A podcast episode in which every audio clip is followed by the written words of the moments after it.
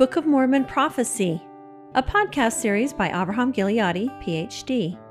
8. How will history repeat itself? Why does the Book of Mormon include only select portions of Nephite history and exclude so much else? What impact did Isaiah have on Nephite prophets? Welcome, everybody, to podcast number eight How Will History Repeat Itself? We read in Jacob chapter 3, verse 13, how the Book of Mormon history was selectively written down. As Jacob says, a hundredth part of the proceedings of this people, that is, the Nephites and Lamanites, which now began to be numerous, cannot be written upon these plates. But many of their proceedings are written upon the larger plates, and their wars and their contentions, and the reigns of their kings. Now, the larger plates are the, also the plates of Nephi, but they are a more detailed account that Mormon and also Nephi and Jacob chose to select from in order to start this small record that we have called the Book of Mormon. And so that is why they say that the hundredth part of their proceedings could not be written. And imagine that, just you know, less than less than one percent of their history on the large plates is written in our current Book of Mormon. So I ask, what are the criteria they use for excluding so much, including only those parts that we now have, which are also called the lesser portion in other parts of the Book of Mormon? All right, so we have to answer that, and the answer is Isaiah's criteria. That Isaiah also did that he didn't record everything that was happening in his day, and not even close. He chose those events that he saw in vision from his day or soon thereafter would repeat themselves in the end time. As the rabbi told me, it can be read on two levels, Isaiah, and so can the Book of Mormon, their own day and the end time. There are many wars in the Book of Mormon, second half of Alma, but those are very special wars that are described in great detail, as we'll get into in a, moment. And then I'm quoting again from Words of Mormon 1.5, less than a hundredth part was written. He says, I chose these things to finish my record upon them, that is, the small plates of Nephi, which remainder of my record I shall take from the plates of Nephi, and I cannot, cannot write a hundredth part of the things of my people. So he finishes his record, Mormon finishes his record upon the small plates of Nephi, upon which Nephi and Jacob wrote personally, to finish his record, but he's taking it from the history that's on the large plates of Nephi, from the time of Lehi all the way to the end of Book of Mormon history. And then in Ether 15, verse 33, we read, The hundredth part have I not written.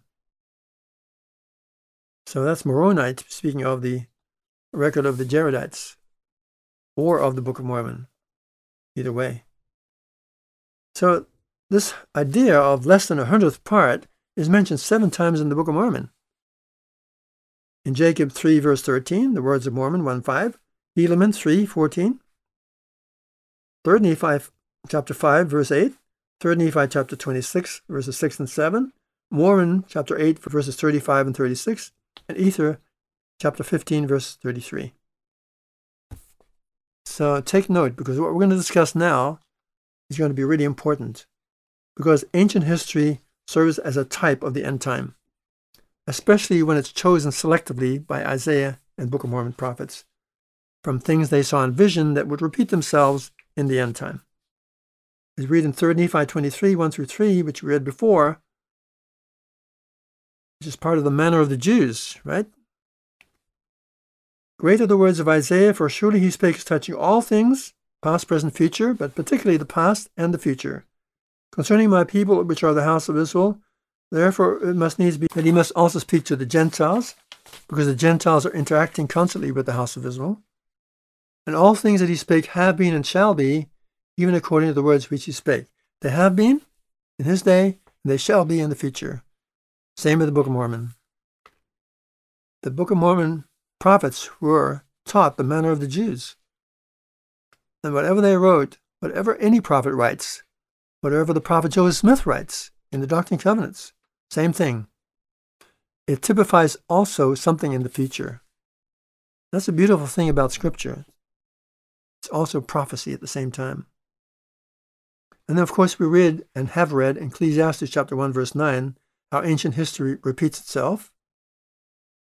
It's a typological worldview, it's not a logical worldview. The Hebrew worldview was typological. History would repeat itself, only on a much larger scale the next time, or each time. The thing that has been is that which shall be, and that which has been done is what shall be done. Right? There is no new thing under the sun. You've heard that expression. Things keep happening, and do we learn from history? Hopefully, yes. But guess what? Are people learning from history today? Hmm, look what's happening in the world. Have they learned from the First World War, the Second World War? Have they learned about socialism? Have they learned about, you know? Yeah. I'll leave the rest to you to figure it out, but you already know that, I'm sure. All right, so one of the things we read in the Book of Mormon is an Exodus pattern. We find an Exodus pattern in the Book of Mormon. We have seven to, seven to ten Exoduses in the Book of Mormon that all follow the same pattern. Isn't that interesting? Now, we've already talked about an end time Exodus from the book of Isaiah, correct? Which the Book of Mormon writers pick up on. And they're predicting an end time Exodus from the north, south, east, and west, led by kings and queens of the Gentiles, bringing home to Zion the Jews, the ten tribes, and Lehi's descendants. Why? Because they'll have extraordinary endowment of power to do that, power over the elements and so forth. So these are very special people going to do that from among us, a lot of these saints, fulfilling our role as Ephraimites among them. But in the Book of Mormon, we have Lehi's exodus to the New World from the Old Jerusalem. We have Nephi's exodus from the land of first inheritance to the land of Nephi. When he departed from Laman and Lemuel. Then we have King Mosiah's exodus from the land of Nephi down to Zarahemla. We have the exodus of Alma the elder from the waters of Mormon to the land of Helam. We have Alma the elder's exodus with his people from the land of Helam down to Zarahemla. We have King Limhi's exodus from the land of Nephi down to Zarahemla. We have the anti-Nephi Lehi's exodus from the land of Nephi down to Zarahemla. The Jaredites' exodus to the New World, and so forth. The Book of Mormon is full of exoduses. Why? They chose to write about those things because they typify an end time exodus, plain and simple. The exodus that Isaiah talks about. They're prefiguring, prefiguring it in their history as well. Isn't that interesting how they tie in with Isaiah so closely? You cannot separate the Book of Mormon from Isaiah when you're talking about the end time. And in a way, you cannot separate Isaiah from the Book of Mormon because they fill in a lot of details. It's like a second witness to end time prophecy. So, what is it about this pattern, this Exodus pattern? Well, put all these Exoduses side by side, and you see that they have common elements. And those common elements create an Exodus pattern. And what is that? Well, first of all, there's a time of problems, apostasy usually, or threat from other from other nations or other people. And then a prophet of God leads the people who believe in the Lord or who are loyal to the Lord out of there in a new exodus into another land that they inherit. And that pattern just keeps repeating itself. And that is the end time exodus that Isaiah predicts that will precede the coming millennial age. They will be led to the old and new Jerusalems in a new exodus from all directions of the world. And the Book of Mormon gives us a lot of details just about how that happens or what the circumstances might be for that to happen.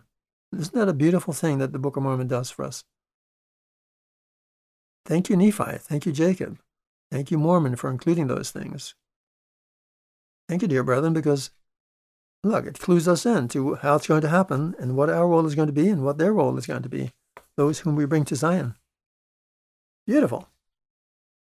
All right. So then we go to the, the war pattern in the Book of Mormon.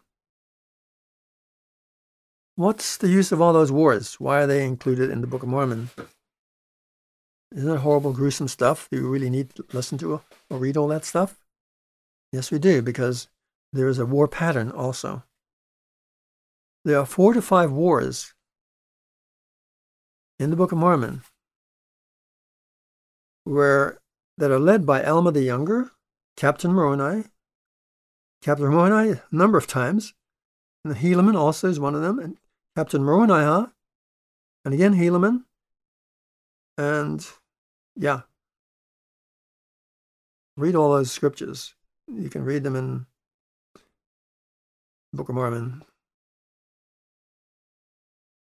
Alma chapter 2, Alma chapter 43 and chapter 44, 46, chapters 48 through 55, chapters 59 through 62, and Alma 56 through 58 where it talks about Helaman. Uh, Alma 63, Moronihah. Helaman chapter 1, chapter 4. Why do you think that 13 chapters of Isaiah were included in the Book of Mormon? Chapters 2 through 14 of Isaiah are quoted in 2 Nephi chapters 12 through 24? Just because of historical interest? I don't think so. Because those wars are going to repeat themselves in our day, right here in our promised land, right here in where you're living now, because they cover the whole land of the Americas. You know how hard it was to inscribe on gold plates? It was laborious. And why would Nephi spend that much time doing so? When those chapters spoke about the apostasy of God's people, the Assyrian invasion of the promised land that we read about in the previous podcast, and the worldwide destruction by the Assyrian alliance of nations that comes on the heel of, heels of all of that, on the heels of God's people apostatizing and bringing on the day of judgment. It's right there in the Book of Mormon in the war pattern. All of these wars, these four to five wars, have common elements. When you put them all side by side, you see that they create a war pattern. And that war pattern is that there's apostasy among God's people, there's wickedness everywhere in the promised land. So the Lord commissions, allows a foreign power to invade the promised land. An alliance of nations invades the promised land and starts destroying the wicked. The Lord using the wicked to destroy the wicked.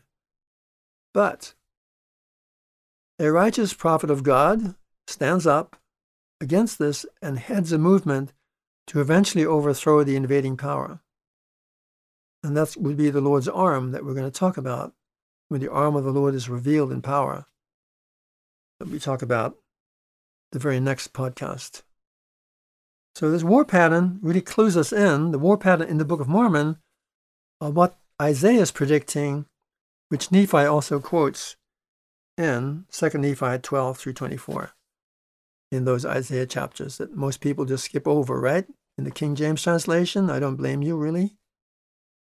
Read them in my translation, the Isaiah Institute translation. You'll get a very much clearer idea of what they're talking about. All right, one more scriptural pattern in the Book of Mormon that I want to talk about. Jesus' appearance in the Book of Mormon.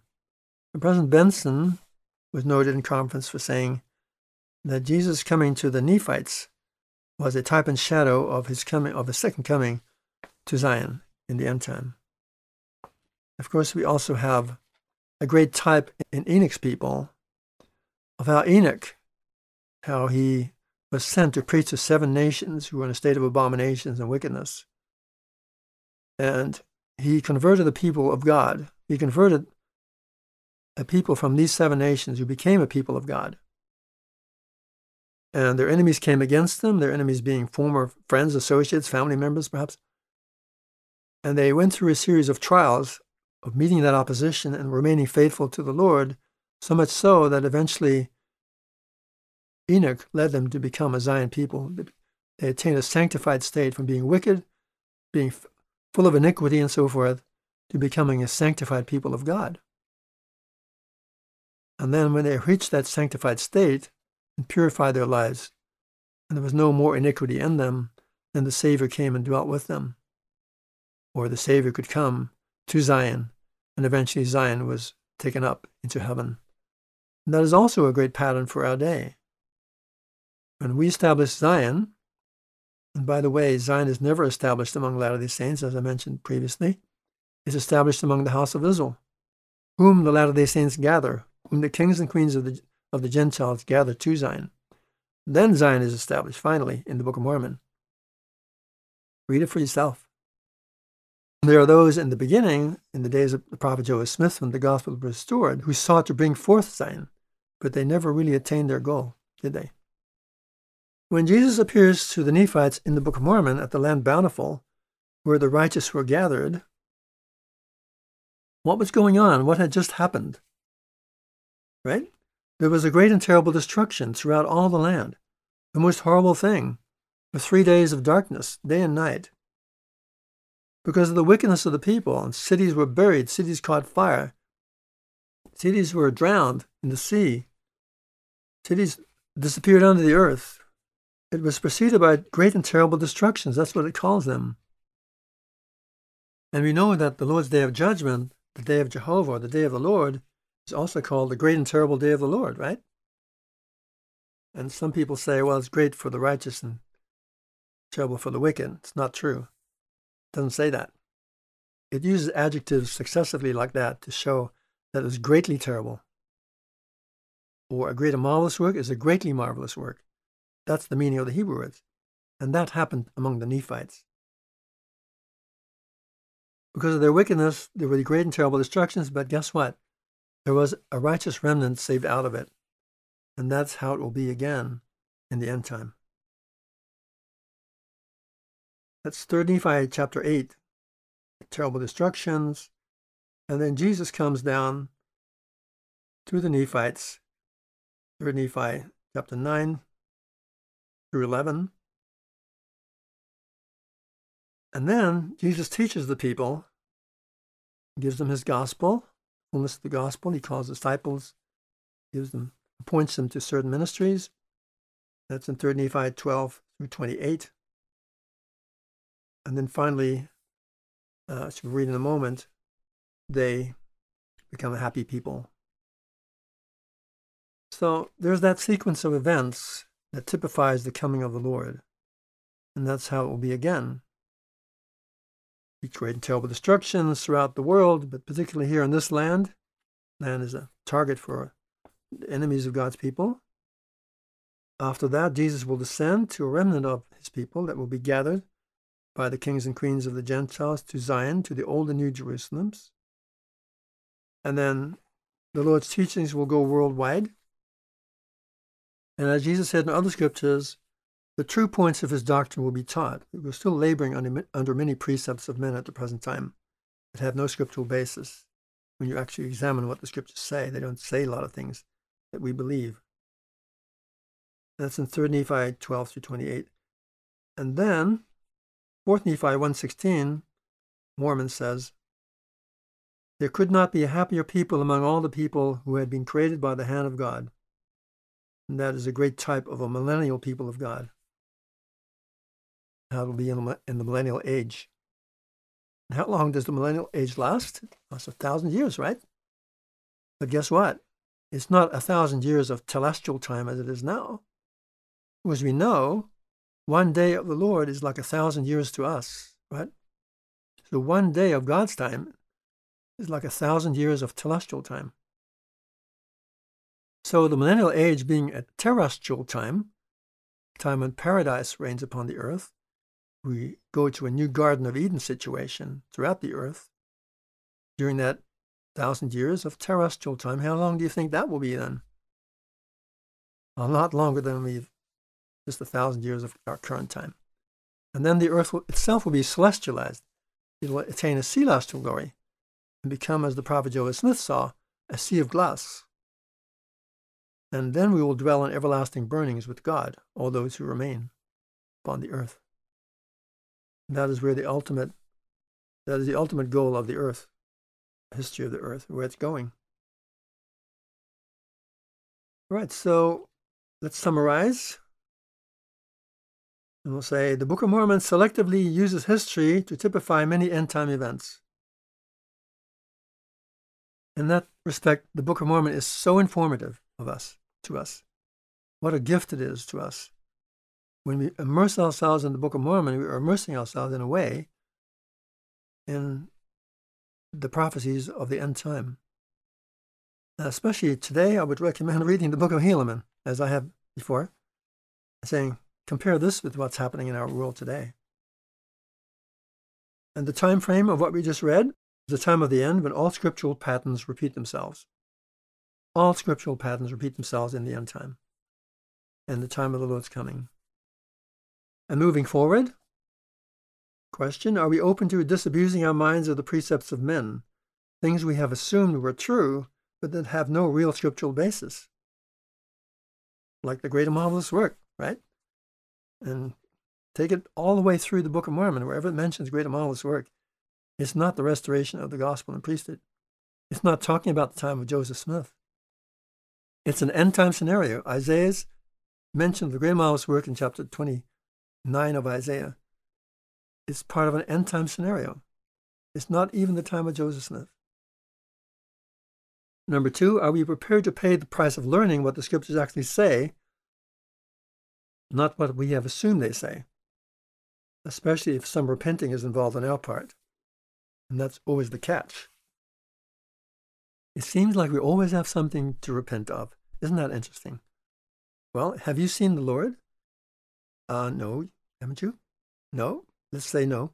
Then, then, well, in that case, you have something to repent of, right? because that is the Lord's promise to you, that you'll see God. So the next time, we're going to read about keywords, code names, and word links and what the scriptures tell us by them. And my recommended reading for this week or listening, Windows on the Prophecy of Isaiah. Thank you for joining us. Please share. Hope to see you next time.